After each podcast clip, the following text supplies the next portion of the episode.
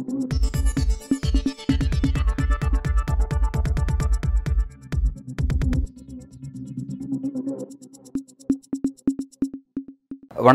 இது news focus Tamil. இன்றைய நேர்காணலில் நம்முடன் அரசியல் பேச இணைந்திருப்பவர் மூத்த பத்திரிகையாளர் திரு பிரியன் அவர்கள். வணக்கம் சார். வணக்கம் சார். அதிமுகவினுடைய ஐம்பத்தி ரெண்டாவது ஆண்டு துவக்க விழா ரொம்ப சிறப்பாக நடைபெற்றுட்டு இருக்கு பல்வேறு இடங்களில் ரொம்ப விமர்சையாக கொண்டாடிட்டு இருக்காங்க அதிமுக அவங்க பார்க்குறோம் நம்ம கட்சி ஒற்றை தலைமையில் இபிஎஸ் தலைமையில் மொ மொத்தமாக அவர் கையில் எல்லையிலிருந்து அஹ், அவங்களோட கட்சி சின்னம் பிறகு எல்லா அதிகாரம் எல்லாமே அவர் கைக்கு வந்து- சேர்ந்துருக்குங்கிறத நம்ம பார்க்குறோம் பூத் கமிட்டிகளுக்கும் முக்கிய நிர்வாகிகளுக்கும் அவர் வந்து சொல்றாரு அறிவுரை வழங்குறார். போய் மக்கள்கிட்ட சொல்லுங்க. பாஜகவோட நமக்கு கூட்டணி கிடையாதுங்கிறத மக்கள்கிட்ட அழுத்த திருத்தமாக சொல்லுங்கள் அப்படின்னு அதுக்கு ஒரு அழுத்தம் கொடுத்து சொல்ல சொல்லி அந்த விஷயத்த சொல்கிறாரு ஏன் அந்த அளவுக்கு அதுக்கு அந்த விஷயத்துக்கு அவர் அழுத்தம் கொடுக்கணும்னு பார்க்குறீங்க ஏன்னா அவர் வந்து இத்தனை வருஷ காலம் பாஜகவுக்கு ஒரு ஆதரவாளர் இருந்துட்டாரு. அவர் மேலே அழுத்தமான ஒரு மோடி ஆதரவாளர்ன்ற முதிரை உயர்ந்துருது மூணு வாரம் முன்னாடி கூட மோடி தான் பிரதமர்னு அவர் சொல்லியிருந்தார். மூணு நாலு வாரம் முன்னாடி கூட அடுத்த தடவை மோடி தான் பிரதமர் வரணும் மோடி கொண்டு வந்த எல்லா திட்டத்தையும் ஆதரித்தார் எந்த விதமான ரிசர்வேஷனும் இல்லாமல் எல்லாத்தையும் ஆதரித்தார் எல்லாம் நல்லது நாட்டுக்கு நல்லதுன்னு சொன்னார். ஸோ இந்த மாதிரி தன்னை வந்து மோடியோட ரொம்ப ஐக்கியப்படுத்தினதுனால பாஜகவோட ரொம்ப ஐக்கியப்படுத்தினதுனால பாஜக வந்து அவருடைய ஆட்சி வந்து ஸ்மூத்தாக போகிறதுக்கான ஹெல்ப் பண்ணதுனால ரெண்டு பேரும் ஒருத்தருக்கு ஒருத்தர் ரொம்ப இணைஞ்சிருந்ததுனால அவங்க ஒருத்தருக்கு ஒருத்தர் பிரியாதவங்க. பிரிய பிரியவே மாட்டாங்கன்ற எண்ணம் மக்கள் மனசில் அழுத்தமாக இருந்தது. ஆனால் ஏதோ ஒரு காரணத்தினால தற்சமயம் அவங்க பிரிஞ்சிருக்காங்க. அது அண்ணாமலையோட தலையில் பழிய போட்டு இவர் வெளில வந்திருக்கார். அது உண்மையிலேயே அவர் வெளில வந்திருக்காரா இல்லையான்றது இன்னொரு கேள்விக்குறியான ஒரு விஷயமா தான் பார்க்குறோம். அது அவருடைய சொந்த நலனுக்கும் நல்லதா? இல்லை கூட்டணி நலனுக்கும் நல்லதா? இல்லை அதிமுக எதிர்காலத்துக்கு நல்லதான பல பல கட்சிகள் இருக்குது பல வெர்ஷன்ஸ் இருக்குது பல அபிப்பிராயங்கள் இருக்குது அதனால் வந்து அவருக்கு என்ன நினைக்கிறாரு? இப்போ இஸ்லாமியர்களுக்கு ஆதரவாக குரல் கொடுக்குறாரு. திடீர்னு. அதனால தான் என்ன பண்ணுறாரு அந்த ஓட்டு பதிமூணு பதினாலு பர்சன்ட் ஓட்டில் நமக்கு சுத்தமாக பாஜகவோட இருந்தால் போயிடுதுன்னு நினச்சி அதை எடுக்கிறதுக்கான ஒரு விஷயத்தை அவர் பண்ணுறாரு பட் ஆனால் அவருக்கே ஒரு டவுட் இருக்குது நம்மள மக்கள் நம்புவாங்களா? ஏன்னா இவர் வந்து பாஜகவை தாக்கி பேச மாட்டேன்றாரு. பாஜகவை பற்றி பாஜகவும் இவரை பற்றி எதுவும் பேச மாட்டேன்னாங்க இவர் தான் கூட்டணி முடிஞ்சுன்னு சொல்கிறத தவிர பாஜக கூட்டணி முடிஞ்சுன்னு இதுவரையும் சொல்லவே இல்லை. அப்போ இவர் பாஜகவுடைய தலைமை மோடியோ அமித்ஷாவோ என்ன சொன்னாங்களோ அதை கேட்க வேண்டிய லெவலில் தான் இவர் இருக்காரு. அவங்க மீறி எதுவும் பண்ண முடியாது. கூட்டத்தில் கூட பீல்ஸ் வந்து சொல்றாரு அவங்க நம்ம தோழமை கட்சி அதிமுக நம்ம தோழமை கட்சி அப்படின்னு சொல்லி கூட்டத்தில் பேசுறாங்க. ஆமா அப்படின்னு பிஎல் சுந்தர் சொல்லியிருக்காரு. அவங்கள ரொம்ப அட்டாக் பண்ண வேண்டாம். எலெக்ஷன் நேரத்தில் ஹைகமாண்ட் பார்த்துப்பாங்கன்னு சொல்றாரு. அப்போ பாஜக தரப்புல இந்த மாதிரியான ஒரு விஷயத்தை கையில் எடுக்கும்போது உங்களுடைய இந்த நீங்க பாஜக விட்டு வெளில வந்த இந்த விஷயம் இருக்குல்ல அது எந்த அளவு மக்கள் மத்தியில் வந்து எடுபடுன்றது அவருக்கே சந்தேகமா இருக்கு. அதனால தான் திருப்பி திருப்பி மக்கள்கிட்ட சொல்லுங்க மக்கள்கிட்ட அப்போ நீங்க மக்கள்கிட்ட நீ மக்கள்கிட்ட சொல்ல வேண்டிய அவசியமே இல்லை. உங்கள் செயல்பாடுகள் மூலமாக நீங்கள் இதை நிரூபிக்கணும். நீங்க மத்திய அரசு விமர்சிக்க ரெடியா இருக்கீங்களா? மோடியை விமர்சிக்க ரெடியாக இருக்கீங்களா? மோடியை இந்தி திணிக்கிறத எதிர்த்து விமர்சிக்க ரெடியாக இருக்கீங்களா? மோடி கடந்த காலத்தில் செஞ்சதெல்லாம் இந்தியாவுக்கு நல்லதுன்னு நினைக்கிறீங்களா? இல்லை கெட்டதுன்னு நினைக்கிறீங்களா? இந்த மாதிரி விஷயங்கள் இந்தியை திணிக்கிற விஷயங்கள் உட்பட மாநில அரசோட அதிகாரங்களை பிடுங்கிறது உட்பட பல்வேறு விஷயங்கள் இருக்கும்போது இந்த விஷயங்கள்லாம் நீங்கள் எதிர்த்து குரல் கொடுக்காம பாஜகவுக்கு ஆதரவான நிலைப்பாடு திமுகவை மட்டுமே எதிர்ப்பேன் என்கிற செலக்டிவாக நீங்கள் இருக்கும்போது நீங்கள் பாஜகவோட உங்களை சேர்த்து வச்சு மக்கள் பார்த்துட்டே தான் இருப்பாங்க. அதனால தான் இவர் போய் சொல்லுங்க சொல்லுங்கன்றாரு இது என்ன போய் சொன்னாலும் நம்ப மாட்டாங்க. நீங்கள் உங்கள் நடத்தையை மாற்றிக்கொள்ள வேண்டும். பாஜகவை பற்றின விமர்சனங்களை ஆரம்பித்தால்தான் மக்கள் உங்களை நம்ப துவங்குவார்கள் துவங்குவார்கள். இப்போ வந்து பாஜகவை எதிர்க்கணும் அவங்கள விட்டு விலகணும் அப்படிங்கிறதுல எடப்பாடி பழனிசாமி உறுதியான முடிவில் இருக்காரா? ஏன் அப்படின்னா கூட்டணி முறிவுன்னு சொல்லி சொல்லிட்டாரு. ஆனால் கூட ஒரு விஷயத்த சொல்கிறார் என்ன சொல்கிறாருன்னா வந்து பெரிய அளவில் விமர்சனம் பண்ண மாட்டேங்கிறாரு ஒன்று அடுத்ததா இது வந்து தொண்டர்களோட முடிவு என்னோட தனிப்பட்ட முடிவு நிர்வாகிகளோட முடிவு தொண்டர்களோட முடிவுன்னு சொல்கிறார் ஏன்னா நாளைக்கு திரும்ப அவரால் அதை மாற்றிக்க முடியாது. மாற்றினா தொண்டர்கள் நாளைக்கு கட்சி அங்கீகரிக்க மாட்டாங்க இவர் அங்கீகரிக்க மாட்டாங்க. அப்போ அவர் அந்த பாஜக எதிர்க்கிறதுங்க அந்த ஒற்றை புள்ளியில் ரொம்ப தீர்க்கமாக இருக்காரா? அப்படின்றத பார்க்க வேண்டியிருக்கு. நீங்கள் அதை எப்படி பார்க்குறீங்க? இல்லை அது அவர் தொண்டர்கள் மேலே தான் பழிக்கப்பட்டார் இது தொண்டர்கள் விருப்பம் தானே சொன்னார். மாவட்ட செயலாளர் கூட்டம் நடத்திட்டு தொண்டர்கள் விருப்பம் தானே சொன்னார். தொண்டர்கள் விருப்பம் இன்னைக்கு நேற்றுக்கு இல்லைங்க. அவங்க ரெண்டாயிரத்தி. பத்தொன்பது தோல்விக்கு பிறகு தொண்டர்கள் என்ன சொல்றாங்க? பிஜேபி கூட வேண்டாம்னு சொல்றாங்க. நீங்க தானே தொடர்ந்து கூட்டணி வச்சிருந்தீங்க. அப்பெல்லாம் தொண்டர்கள் விருப்பத்துக்கு மாறா நடந்துட்டு ஏன்னா உங்க ஆட்சியை கண்டினியூ பண்ணணும்ல மேல பிஜேபி இருக்காங்கல்ல. இப்போ ஆட்சி முடிய போற சமயத்தில் அங்கேயும் பிஜேபிக்கு முடிய போகுது. இனிமேல் நம்மளை பத்தி உங்க சீரியஸ் ஆக்ஷன் எடுக்க மாட்டாங்க. ரைடு கீடெல்லாம் விட மாட்டாங்கன்னு உங்களுக்கு ஒரு ஏதோ ஒரு தைரியம் வந்திருக்கணும். இல்ல பாஜக சொல்லி நீங்க வேற ஏதாவது பிளான் பண்றோம் இப்போ. அவங்க வேறுபாட்டில் நீங்கள் ஏதாவது ஸ்ட்ராட்டஜி யுக்திகள் ஏதாவது பண்ணணும். அதுக்காக தற்காலிகமாக பிரிஞ்சிருக்கிற ஒரு நிலைமையை நீங்கள் எடுத்துருக்கணும் ஆக்சுவலாக வந்து. ஸோ அதனால் வந்து நீங்கள் வந்து தொண்டர்கள் விருப்பம் நீங்கள் சொல்லிட்டு போகலாமே தவிர அந்த தொண்டர்களுக்கே நம்பிக்கை இல்லையே? நீங்கள் இந்த விலகி வந்தது நிரந்தரமான விலகல் தானா? அப்படின்றது அந்த தொண்டர்களுக்கே நம்பிக்கை இல்லை. ஏங்க இவர் விலகி வந்துட்டாருங்க. ஏசி சண்முகம் இருக்கார் வாசன் இருக்கார் ஜான் பாண்டியன் இருக்கார் கிருஷ்ணசாமி இருக்கார் பாமக இருக்குது யாராவது ஒரு கட்சி நாங்கள் அதிமுக கூட்டணியில் இருப்போம்னு சொல்கிறாங்களா யாரும் சொல்லலை. அவங்க இன்னும் யாரோட இருக்காங்க? பாஜகவோட தான் இருக்காங்க. இந்த கட்சி தலைவரெல்லாம் நீங்கள் போய் கேட்டு பாருங்க. அவங்க என்ன சொல்கிறாங்க இது ஒரு டெம்பரரி தான் சார். தேர்தல் சமயத்துல எல்லாம் தேர்தல் சமயத்தில் எல்லாம் சரியாயிடும் சார். அதெல்லாம் கூட்டணி வந்துடும் சார். இது ஏதோ ஒரு பிரச்சனை போயிட்டு இருக்கு சார். அதெல்லாம் மேலிடம் பாஜக மேலிடம் பார்த்துப்பாங்க சார். அப்படின்னு எல்லாம் மதில் மேலே உட்காந்துருக்காங்களே தவிர யாராவது ஒருத்தர் வந்து இவங்களுக்கு ஆதரவு தெரிவி அவங்க இவர் கூட இருந்தவங்களே இவருக்கு ஆதரவு தெரிவிக்காத போது திமுகலேருந்து இவரை நோக்கி வந்துருவாங்கன்னு எப்படி எதிர்பார்க்க முடியும்? சான்ஸே இல்லை. ஏன் சார் இந்த மாதிரி ஒரு குழப்பமான இதிலே வச்சிருக்காங்க? அந்த அந்த கூட்டணி விஷயத்துல பாஜக அதிமுக அந்த விஷயங்கள் எல்லாமே ரொம்ப ஒரு குழப்பமாவே இருக்கு. இல்லை அவங்களுக்கு குழப்பமே கிடையாது. அவங்க என்ன நினைக்கிறாங்க? இவர் எந்த நேரத்தில் வேணால் இவர் நம்ம இது பண்ணிக்கலாம் ஹேண்டில் பண்ணிக்கலாம்னு நினைக்கிறேன் Edappadi can be handle at any time அவங்க விருப்பப்படி ஹேண்டில் பண்ணிக்கலாம்னு நினைக்கிறார். நீ தனியாக பண்ணுறியா பண்ணிக்கோ. இப்போ எங்கள் அண்ணாமலையும் தனியாக பண்ணிட்டு இருக்காரு. நீ தனியாக பண்ணிக்கோ கொஞ்ச நாள் பண்ணிட்டு. எப்படி வழக்கம் போல தேர்தல் மே மாதம் தான் வரப்போகுதுன்னு ஆறு மாதம் இருக்கு. அதனால நீ தனியாக பண்ணிட்டு நீங்களும் தனியாக பண்ணிட்டு இருங்க. நீ தனியாக பண்ணுறது மூலமாக சிறுபான்மையினரை கொஞ்சம் குழப்பி விடலாம். தனியாக பண்ணுறது மூலமாக திமுக கூட்டணி கட்சிகளை கொஞ்சம் அவங்களோட டிமாண்டை ஏற்றலாம் நீங்கள் திமுக டிமாண்டில் ஏற்றலாம் நீ தனியாக அப்படி பண்ணிட்டு பார்த்துக்கலாம் தேர்தல் இருக்கிறதுல நான் சொன்ன மாதிரி செஞ்சிரு அப்படின்னு கூட பிளான்லாம் இருக்கலாம். பாஜகவுக்கு ஒரு பிளான் வந்து பாஜக கூட்டணியிலேருந்து அதிமுக முறிச்சிருக்குன்னா அது ரெண்டு காரணமாக இருக்கும். ஒன்று இவங்க நமக்கு வேண்டவே வேண்டாம். இனிமேல் நம்ம நம்ம கட்சி நம்ம தனியாக பார்த்துக்கலாம் அப்படி ஒரு முடிவுக்கு வந்திருக்கணும். அந்த முடிவு ரொம்ப முழுமையானது உண்மையானது அப்படின்னா அதுக்கான விலையை அதிமுக கொடுத்தாகணும். ஏன்னா பல்வேறு அமைச்சர்கள் இருக்காங்க முன்னாள் பல்வேறு வழக்கல் இருக்குது அதுக்காக வந்து அவங்க வந்து அந்த விலையை கொடுத்தாகணும். அல்லது இது வந்து ஒரு ஒரு ஏமாற்று வேலை ஒரு நாடகம் தான் அப்படின்னா எடப்பாடி பழனிசாமி அறிவிச்சிருக்கூடாது இது தொண்டரோட உணர்வுபூர்வமான முடிவுன்னு சொல்லி சொல்லியிருக்கூடாது ஏன்னா நாளைக்கு இணைஞ்சா நாளைக்கு தொண்டரில் இருந்த கட்சி அங்கீகரிக்கவே மாட்டாங்க. இதுவும் இப்போ இருக்கிறதும் இன்னும் இல்லாமல் போயிடும். இப்படி ஒரு இக்கட்டான நிலைமை ஏன் வந்து அவர் மாட்டிருக்காரு? இல்லை அதாவது தொண்டர்களுக்கு விருப்பம் இல்லைன்றது உண்மை தான் சார். ஆனால் தொண்டர்கள் என்ன பண்ணுவான் தொண்டர்கள் நாளைக்கு ஒரு கட்சி ஒரு கூட்டணி வச்சுட்டு வச்சுக்கோங்களேன். இப்போது எவ்வளவோ கட்சிகள் எதிர் எதிராக பேசிகிட்டு இருக்கான். தேர்தல் நேரத்தில் கூட்டணி வச்சுக்கிறான். இப்போ ஜேடிஎஸும் பிஜேபியும் சேர்ந்தாங்கல்ல. திடீர்னு சேர்ந்தாங்கல்ல. ஏன் சேர்ந்தாங்க? உன்னோட ஓட்டு எனக்கு ட்ரான்ஸ்ஃபர் ஆகணும் என்னோட ஓட்டு எனக்கு ட்ரான்ஸ்ஃபர் ஆகணும். அதான் பாயிண்ட் அதில். இப்போ தொண்டர்கள் என்ன நினைப்பாங்க? சரி நம்ம கட்சிக்கு வேறு வழி கிடையாது. ஏன்னா வரப்போகிற எலெக்ஷன் வந்து மோடி வேண்டுமா? மோடி கண்டினியூ பண்ணணுமா? இல்லை மோடி வேண்டாமா? ரெண்டுத்துக்குள்ளே நடக்கிற ஒரு விஷயந்தான் அப்போ அதிமுகவுடைய ரோல் அங்கே அதில் என்ன இருக்குது அதில்? சப்போஸ் அதிமுக வந்து என்ன சொல்லி பிரச்சாரம் பண்ணுவாங்க? அப்போது தொண்டர்கள் என்ன இவர் என்ன பண்ணுவார்? சரி இந்த எலெக்ஷனில் இந்த ரெண்டு விஷயம் தான் இருக்குது நம்ம மோடி கண்டினியூ பண்ணணும்னு நினைக்கிறோம். அதனால் வேறு வழி இல்லாத நம்ம இந்த தடவை கூட்டணிக்கு போகிறோம் அப்படின்னு கடைசி நேரத்தில் சொன்னால் தொண்டர்கள் நினைப்பாங்க சரி கரெக்டான முடிவு தான். ஏன்னா இந்த எலெக்ஷனோட இஷ்யூவே மோடி இருக்கணுமா வேண்டாமன்றது தான். அதனால் வந்து தனியாக போகணும்னு நினச்சார் தலைவர். ஆனால் இஷ்யூவே வந்து ஃபோக்கஸே இல்லாத இருக்குது நமக்கு ஃபோக்கஸே இல்லை. நம்ம வந்து திமுக கவர்மெண்ட்டை குறை சொல்லி ஓட்டு கேட்டால் இந்த எலெக்ஷனில் இது எடுபடாது. அதனால் வந்து மோடி இருக்கணும்னு நினைக்கிற நம்ம வந்து மோ- பாஜக கூட்டணியில் சேர்றது. இப்போ இவர் பண்ணுற விஷயங்கள்லாம் வந்து இந்த இடம் இருக்குல்ல ஷாட் ஷீட் ஷேரிங்க அதில் கொஞ்சம் பிஜேபி கொஞ்சம் ஓரம் கட்டுறதுக்கு வேணால் யூஸ் பண்ணிக்கலாம். அப்படின்ற எண்ணம் கூட இருக்கலாம் இல்லையா?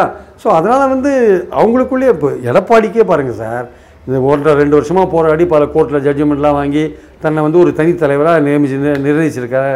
இது உருவாக்கிட்டு இருக்கார் அவரே இந்த எலெக்ஷனை தனியாகவே சந்திக்கிற வச்சுக்காங்க அவர் சில இடங்களில் மூணாவது வருவார் சில இடங்கள் நாலாவது வருவார். அப்போ அவரை சுற்றி பின்னாடி இருக்கணும்னா அவர் கூட இருப்பானா? இருபத்தாறு நோக்கி போகும்போது இருப்பானா? உன் செல்வாக்கு இல்லைன்னு தூக்கி டிடிவி சைடு போக மாட்டானா? இல்லை வேற வேற சைடு போக மாட்டானா? சொல்லி கணிச்சதுனால தானே அவர் இந்த முடிவு எடுத்திருக்காரு. எடப்பாடி பழனிசாமி நம்ம எடுக்கிற இந்த முடிவு சரியா சக்சஸ் ஆகும் அப்படின்ற கணிச்சதுனால தானே அவர் ஒரு- முடிவு எடுத்திருக்காரு. நான் இந்த என்ன செஞ்சிருப்பாரு? அரசியலில் வந்து இந்த முடிவுகள் எதுவுமே எல்லாமே தற்காலிகமானவை தான். எதுவுமே நிரந்தரமான முடிவுகள்லாம் கிடையாது. அந்தந்த சூழலுக்கு ஏற்ப எடுக்கப்படும் முடிவுகள் தான். உங்களுக்கு ஏதாவது இந்த ஒரே சின்ன விஷயம் சார் உங்களுக்கு ஃபோக்கஸ் கிடையாது. மோடி வேண்டுமா வேண்டாமான்னு ஒரு பிரச்சார பலம் ஓடிட்டு இருக்கிற சமயத்தில் நீங்கள் அதில் காணா போயிடுவீங்க ஆக்சுவலாக நீங்கள் அந்த விஷயத்தில் காணா போயிடுவீங்க. ஒரு பக்கத்தில் மோடி வேணும் வேணும் வேணும்னு ஒரு கும்பல் பிரச்சாரம் பண்ணிட்டு இருக்கோம். இன்னொரு பக்கத்தில் மோடியே கூடாது வரக்கூடாது. இந்தியா கூட்டணி தான் வரணும்னு பலமான பிரச்சாரம் ஓடிட்டு இருக்கோம். நீங்கள் அந்த சத்தத்தில் எங்கே இருப்பீங்கன்னு தெரியாது. அப்போ நீங்கள் வந்து ஏதோ ஒரு இடத்துல சேர வேண்டிய கட்டாயத்தில் இருக்கீங்க. நீங்கள் மோடி வேண்டாம்னு சொல்கிற இடத்துல நீங்கள் சேர முடியாது. ஏன்னா மோடிக்கான ஆதரவாளர் நீங்கிறது ஒரு அக்மார்க் இதில் இருக்குது வச்சரிச்சு ஐஎஸ்ஐ ஸ்டாண்டர்டில் இருக்குது. அப்படி இருக்கும்போது நீங்கள் வந்து மோடி வேணுன்ற கூட்டத்தில் சேரும்போது தான் உங்களுக்கு ஓரளவு கூட்டணியோடு நீங்கள் ட்ராவல் பண்ணிட்டீங்கன்னா உங்களுக்கு தனியான ஓட்டெல்லாம் தெரியாது. ஓரளவுக்கு ட்ராவல் பண்ணி கட்சிக்காரனும் உங்களுக்கு நீங்கள் பலமாக இருக்கீங்களா பலவீனமாக இருக்கீங்களான்னு கண்டுபிடிக்க முடியாது. இருபத்தாறு நோக்கி போகும்போது நீங்கள் தனியான ஒரு ஸ்டாண்ட் எடுத்தீங்கன்னா அதில் ஒரு அர்த்தம் உண்டு. அப்போ டிடிவியும் ஓபிஎஸும் தனியான ஸ்டாண்ட் எடுத்தாங்கன்னா ரெண்டு பேரும் தனியாக எலெக்ஷனில் டுவெண்ட்டி சிக்ஸில் சந்திச்சாங்கன்னா யார் மக்கள்கிட்ட செல்வாக்கு இருக்குது யாருக்கு தொண்டர்கள்ட்ட செல்வாக்கு இருக்குன்னு கண்டுக்கலாம். இப்போ நீங்கள் டுவெண்ட்டி ஃபோரில் நீங்கள் வந்து எதுவுமே ஃபோக்கஸ் இல்லாமல் நீங்கள் இல்ல, தனியாக வருவீங்க டிடி அதிமுக இப்படி நினைக்கிறதுன்னு வச்சுக்கோமே இப்போ அகில இந்திய அளவில் பிஜு ஜனதா தளம் இருக்குது யாரோடையும் கூட்டணியில் தனியாக மூன்றாவது சொல்லி சொல்கிறாங்க ஜெகன்மோகன் ரெட்டி அவர் வந்து மூன்றாவது கூட்டணி சொல்லி சொல்கிறார் பிஎஸ்ஆரும் ஒரு மூன்றாவது கூட்டணி சொல்லி சொல்கிறாரு இந்த மாதிரி ஒரு சில கட்சிகள் வந்து மாநில கட்சிகள் மூன்றாவது அணி அப்படின்னு சொல்லி பேசிட்டு இருக்காங்க. அதில் வந்து அதிமுக இணை இணையறதுக்கான வாய்ப்புகள் இருக்கா? அதை தைரியமாக சொல்லுங்கள் சொல்லுங்கள் நாங்கள் மோடிக்கும் ஆதரவு இல்லை மோடிக்கு எதிர்ப்பாளரும் கிடையாது. இப்போ நீங்கள் மூணாவது மூணாவது அணிக்கான ஸ்கோப் ரொம்ப குறைவாக தான் இருக்குது இதுனா இந்தியாவிலேயே மாயாவதி மாயாவதி இப்போ பிஆர்எஸ் வந்து மோடி வேண்டான்ற குரூப்பில் தான் இருப்பாங்க. அவங்க இந்தியா கூட்டணியில் சேர்றதை தவிர பிஆர்எஸ் வந்து மோடி. வேண்டான்ற குரூப்பில் தான் இருப்பாங்க. அதே மாதிரி பார்த்தா அப்போ இந்தியா கூட்டணியில் இருக்கிற கட்சிகள்லேயே காங்கிரஸ் தான் அதிகமான எண்ணிக்கையில் வரக்கூடிய வாய்ப்பு இருக்கிற கட்சி. அதே மாதிரி அதில் இருக்கிற மற்ற கட்சிகளும் ஆம் ஆத்மியோ மம்தாவோ திமுகவோ எல்லாம் சேர்ந்தாலே ஒரு நூற்றம்பது இரநூறு இடம் வராங்க வச்சுக்கோங்க. இப்போ மற்ற மோடி வேண்டாம்னு சொல்கிறதுல பிஆர்எஸ் முதல்ல இருப்பாங்க. அப்புறம் பார்த்தீங்கன்னா நவீன் பட்நாயக்கும் ஜெகன்மோகனுக்கும் மோடி வராத இருந்தால் பெட்டர் ஏன்னா வந்தால் அவங்க கட்சியை அவர் சாப்பிட்ருவார் இந்த தடவை பிஜு ஜனதாவில் விட மாட்டாங்க மோடி மீண்டும் வந்தாங்கன்னா அதை அடிச்சிருவாங்க. அதனால் அவருக்கும் வந்து மோடி வர இந்தியா கூட்டணியாக இருந்தால் சமாளிச்சுப்பாங்க. அவங்க ஒன்றும் இதில் வந்து கை வைக்க போகிறதில்ல ஆனால் மோடி அப்படி இல்லை. ஜெகன்மோகனுக்கும் ஏகப்பட்ட கேஸ் இருக்குது மோடியை பார்த்து பயந்து தான் உட்காந்துருக்காரு ஸோ மோடி வர இருந்தால் அவரும் கேஸ் அப்படியே சமாளிச்சுக்கலாம். இந்தியா கூட்டணியில் பல தலைவர்கள் இருக்கிறதுனால அவங்கள வச்சு மேனேஜ் பண்ணிக்கலாம்னு அவர் முடிவு பண்ணிப்பாங்க. அதனால் மோடிக்கு ஏதாவது பிரச்சனை வந்ததுன்னா இந்த பிஆர்எஸ் ஆகட்டும் இல்லை பிஜு ஜனதாதள் ஆகட்டும் இல்லை ஜெகமோகன் ஆகட்டும் எல்லாமே ஒய்எஸ்ஆர் காங்கிரஸ் ஆகட்டும் எல்லாமே மோடி இல்லாத கவர்மெண்ட்டுக்கு வாய்ப்பு இருக்கா? வெளியிலேருந்து ஆதரவு கொடுக்கலாமான்ற எண்ணம் தான். ஏன்னா அவங்களுக்குலாம் மோடி பிஜேபி நம்மளை சாப்பிட்ருவான் வந்தா நம்மளை ஒன்றுலாத இல்லாத இன்வெஸ்டிகேட்டிங் ஏஜென்சி வச்சு தொலை பண்ணிவிடுவாங்கன்னு அவங்களுக்கு ஒரு பயம் இருக்குது எப்படி இப்போ திமுகவெல்லாம் பண்ணுறாங்க இங்கே டார்கெட் பண்ணுறாங்க அந்த மாதிரி பண்ணிடுவாங்களோன்னு ஒரு பயம் இருக்குது அதனால் மோடி வேண்டான்ற ஆனால் இப்போ வெளியில் இப்போ வெளிப்படையாக சொல்ல முடியல. ஏன்னா இப்போ சொல்லிட்டு மறுபடியும் மோடி மீண்டும் வந்துட்டாருன்னா என்ன பண்ணுறது அதனால் எல்லாம் வாய மூடி நடுநிலையாக இருக்கிற மாதிரியான ஒரு வேஷம் போட்டுட்டு இருக்காங்கன்னு தான் என்னுடைய கருத்து ஆக்சுவலாக ஸோ அதனால் எடப்பாடி அந்த மாதிரி ஸ்டாண்ட் எடுக்க முடியாது. எடப்பாடி அந்த மாதிரி ஸ்டாண்ட் எடுக்க நீங்கள் மோ நீங்கள் மோடியோட ஆதரவாளர்னு ஃபிக்ஸ் ஆகிட்டீங்க சார் நீங்கள் அதுலேருந்து நீங்கள் வெளில வரது ரொம்ப கஷ்டம். வெளில எப்போ வர முடியும்னா மோடிக்கு எதிராக நீங்கள் களமாடணும். அந்த களமாடுறது வந்து தீவிரமாக இருக்கும். பட் மோடிக்கு எதிரான களமாடுறது அந்த இடத்துல வந்து எடப்பாடியோட ஃபேஸ் இல்லை. பட் கட்சியுடைய அடுத்த கட்ட நிர்வாகிகள் குறிப்பாக வந்து முன்னாள் அமைச்சர் பொன்னையெல்லாம் வந்து ரொம்ப காட்டமாக பேசியிருக்காரு. பாஜக வெட்டி கடல் நாங்கள் மூழ்கடிச்சிட்டோம். அது வந்து ஒன்றும் இல்லாமல் போயிடுச்சு.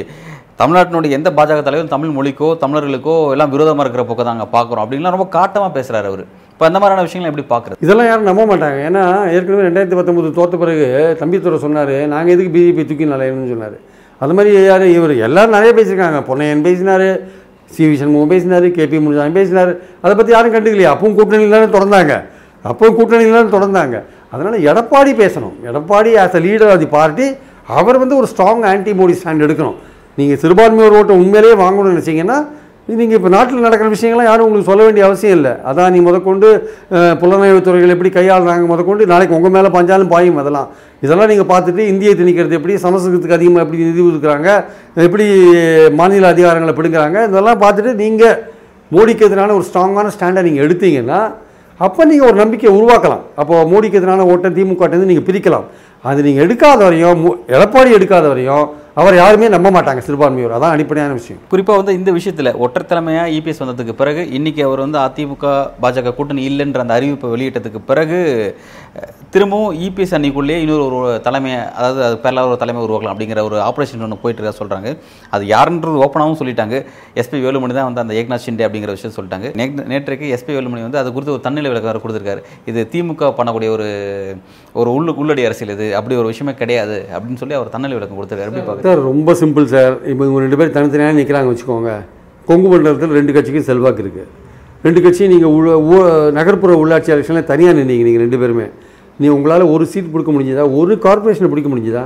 கொங்கு மண்டலத்தில் ஒரு கார்பரேஷனை நீங்கள் தனிப்பட்ட முறையில் உங்களுக்கு செல்வாக்கு இருந்தால் வேலுமணிக்கு கோயம்புத்தூர் கார்ப்பரேஷன் நீங்கள் பிடிச்சிருக்கலாமே பிடிக்க முடியல. அங்கே பாஜகவும் செல்வாக்காக இருக்குது நீங்கள் ரெண்டு பேரும் தனித்தனியாக நீங்கள் இதே தான் அப்ளை ஆகும் அசம்பிளி எலெக்ஷனே நீங்கள் ரெண்டு பேரும் தந்திரானீங்கன்னா நீங்கள் ரெண்டு பேருமே விரும்ப மாட்டீங்க. நீங்கள் ரெண்டு பேருமே விரும்பலைன்னா வேலுமணிக்கு அரசியல் ரீதியான பின்னடைவு வரும் அவருக்கு. அவருக்கும் பின்னடைவு வரும்.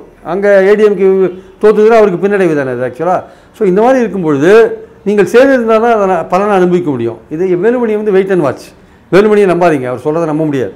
அவர் வந்து எலெக்ஷன் சமயத்தில் என்ன முடிவு எடுப்பாருன்றத பொறுத்து தான் பார்க்கணும். அது இப்போ என்ன அதிமுக கொங்கு மண்டலத்தில் மட்டும் தனியான ஒரு பாலிசி நாங்கள் பாஜக இல்ல, பாஜக போட்டி போற இடத்துல நாங்க போட்டி போட மாட்டோம். நாங்க போட்டி போற இடத்துல பாஜக போட்டி போட மாட்டோம். ஏதோ ஒரு அண்டர்ஸ்டாண்டிங்ல அவங்க போலாம் இல்லையா? அதிமுக முடியாது அதிமுகவுக்குள்ளே பிஜேபியோட ரொம்ப நெருக்கமா பிஜேபியோட ஐ முக்கியமான தலைவரோட ரொம்ப நெருக்கமா இருக்கிறது எஸ்பி வேலுமணி தான் இருக்காரு அப்படிங்கிற விஷயம் சொல்றாங்க. சார் எஸ்பி பொன்னையின் ஒரு சொன்னாரு சார். எஸ்பி வேலுமணி கிட்ட ப- இருபது எம்எல்ஏ இருக்கான் சொன்னாரு, பதினாறு எம்எல்ஏ சொன்னாரு. கணக்கெல்லாம் சொன்னாரு. அதனால அவர் தனி எடப்பாடிக்கெல்லாம் அவங்க பயப்பட மாட்டாங்க தனி எம்எல்ஏ வச்சிருக்காங்கன்னு சொன்னாரு. அதனால வேலுமணி இப்போ சொல்றதெல்லாம் நம்ப வேண்டாம். ஏன்னா அவருடைய அரசியல் ஏற்றத்துக்கே வந்து பாஜகவும் அதிமுகவும் ஒன்றா இருந்தால் தான் அங்கே சரியாகும். அப்படி தான் அங்கே போயிட்டுருக்கு ஆக்சுவலாக ஏன்னா ரெண்டு பேரும் செல்வாக்காக இருக்காங்க. அதனால் எலெக்ஷன் வரும்பொழுது வேலுமணி என்ன மாதிரியான நடவடிக்கைகள் இறங்குவார்ன்றதை பொறுத்து தான் எல்லா விஷயமும் அமையும். இப்போ அவர் சொல்கிறதெல்லாம் நம்ப முடியாது. வரக்கூடிய நாடாளுமன்ற தேர்தலில் பாஜக கூட்டணி ரொம்ப பலம் இழந்திருக்கு. அப்போ என்டிஏ கூட்டணி வலிமைப்படுத்துறதுல பாஜக ரொம்ப கவனம் செலுத்திட்டு இருக்கு. தமிழ்நாட்டில் இருந்த ஒரே வலிமையான கட்சினா அது அதிமுக தான். அது இழந்துருச்சு. அது இழந்ததுக்கு காரணம் அண்ணாமலை இருக்காரு.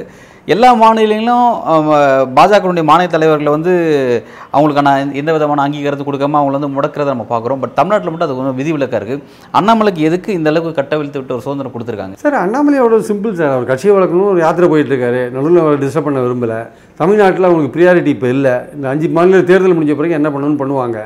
ஸோ தேர்தல் நெருக்கத்தில் நம்ம அவங்க ஹைக்கமாண்ட் என்ன மாதிரியான முடிவு எடுப்பாங்க? யார் கூட கூட்டணி வைக்கிறது என்னன்னு பார்ப்பாங்க. அதுக்கு அண்ணாமலை ஒத்து வரலைன்னா அண்ணாமலை தூக்கி போட்டு போயிட்டே இருப்பாங்க.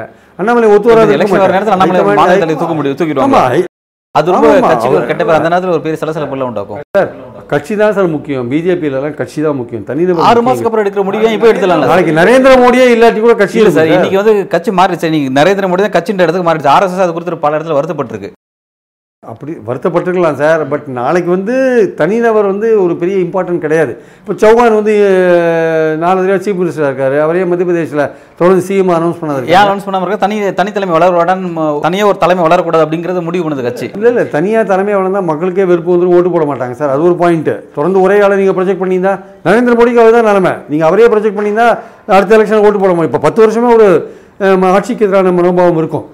அதனால் தொடர்ந்து ஒரு ஒரு பத்து வருஷம் லாங் பீரியட் அதனால் ஒரு எதிரான மனோபாவம் கண்டிப்பாக உருவாகும். அதுதான் இந்தியா கூட்டணி இன்னும் எதிர்பார்க்குற இன்னி ஒரு வரையும் விஷயம். மோடிக்கு அந்த இது உருவாகலையா? இல்லை நான் அண்ணாமலை பற்றி ஏன் பேச வரேன்னா அண்ணாமலைக்கு தற்சமயம் அவருக்கு ஒரு வாய்ஸ் கொடுத்து வாய்ப்பு கொடுத்துருக்காங்க. அவர் வந்து ஏதோ வளர்ந்துருக்கு கட்சி வளர்ந்துருக்குன்றார். அது உண்மையா checking தெரியும் பாப்பாங்களா சார் தமிழ்நாட்டில்? இல்லை ஃபேக்ட் செக் ஃபேக்ட் செக் என்ன சார்? அவங்களுக்கு? அவங்களான எல்லா- விதமான இன்டெலிஜென்ஸ் சர்வீஸ் இருக்கு. அவங்களுக்கான பல்வேறு திங்க் டேங்க் அமைப்பு இருக்கு. தமிழ்நாட்டில் கட்சியினுடைய வளர்ச்சி இந்த அளவுக்கு இருக்கு? அதாவது அண்ணாமலை தலைமையில் ஒரு கட்சி இந்த அளவுக்கு வளர்ந்துருக்கு? முன்னாடி இருந்த தலைவர்களுக்கும் இப்போ இருக்கும். ஒரு கம்பேரிட்டிவ் பார்ப்பாங்களே. ஒரு பேராமீட்டர் வந்து எலெக்ஷன் தானே? யார் எவ்வளோ ஓட்டு வாங்குறான்றத பொறுத்து தானே இருக்குது நீங்கள் வந்து ஆறு பர்சன்ட் ஓட்லேருந்து தாண்டி வந்துட்டீங்களா இல்லையா? அஞ்சு பர்சன்ட் நீங்கள் ஊரக உள்ளாட்சியில் நகர்ப்புற உள்ளாட்சியில் அஞ்சு பர்சன்ட் சொன்னீங்க. இப்போ பத்து பர்சன்ட் வந்திருக்கீங்களா இல்லையான்றது எலெக்ஷனில் தான் தெரியும். ஸோ அது வந்து எலெக்ஷனில் ரிஸ்க் எடுக்கிறதுக்கு அவங்க விரும்புகிறாங்கன்னா மேலிடம் பாஜக மேலிடம் விரும்புகிறாங்க பரவாயில்ல தனியாகவே போகலாம். நம்ம கூட யார் வந்தாலும் பரவாயில்ல வராட்டியும் பரவாயில்ல. நம்ம தனியாகவே போய் பார்க்கலாம். எவ்வளோ அது எடுத்து பார்க்கலான்னு பண்ணாங்கன்னா அண்ணாமலையை வந்து ஸ்பிரியாக விட்டுருவாங்க. சரி நீ என்ன வேணால் பண்ணிட்டு. இல்லை இல்லை இது ரிஸ்க் எடுக்கக்கூடிய விஷயம் இல்லை. ஒரு நம்ம ஒரு ரெண்டு மூணு சீட்டாவது வாங்கணும். நம்ம மோடி வேணும்னு சொல்கிறவங்களெல்லாம் சேர்த்து கட்டமைக்கணும் நம்ம அப்படின்னு நினச்சாங்கன்னா அவங்க வேற ஒரு ஸ்டாண்ட் எடுத்து கூட்டணிக்கான ஒரு விஷயங்களை கையில் எடுப்பாங்க. பாஜக போட்டி போகிற இடத்துல அதிமுக போட்டி போடாது. இல்லை கூட்டணியாக பார்ப்பாங்க. இல்லை முடியலன்னா இப்படி ஒரு அரேஞ்ச்மெண்ட்டை எங்கெங்கே அதிமுக போட்டி போடுறதோ அங்கெல்லாம் பாஜக அணிகள் போட்டி போடாது.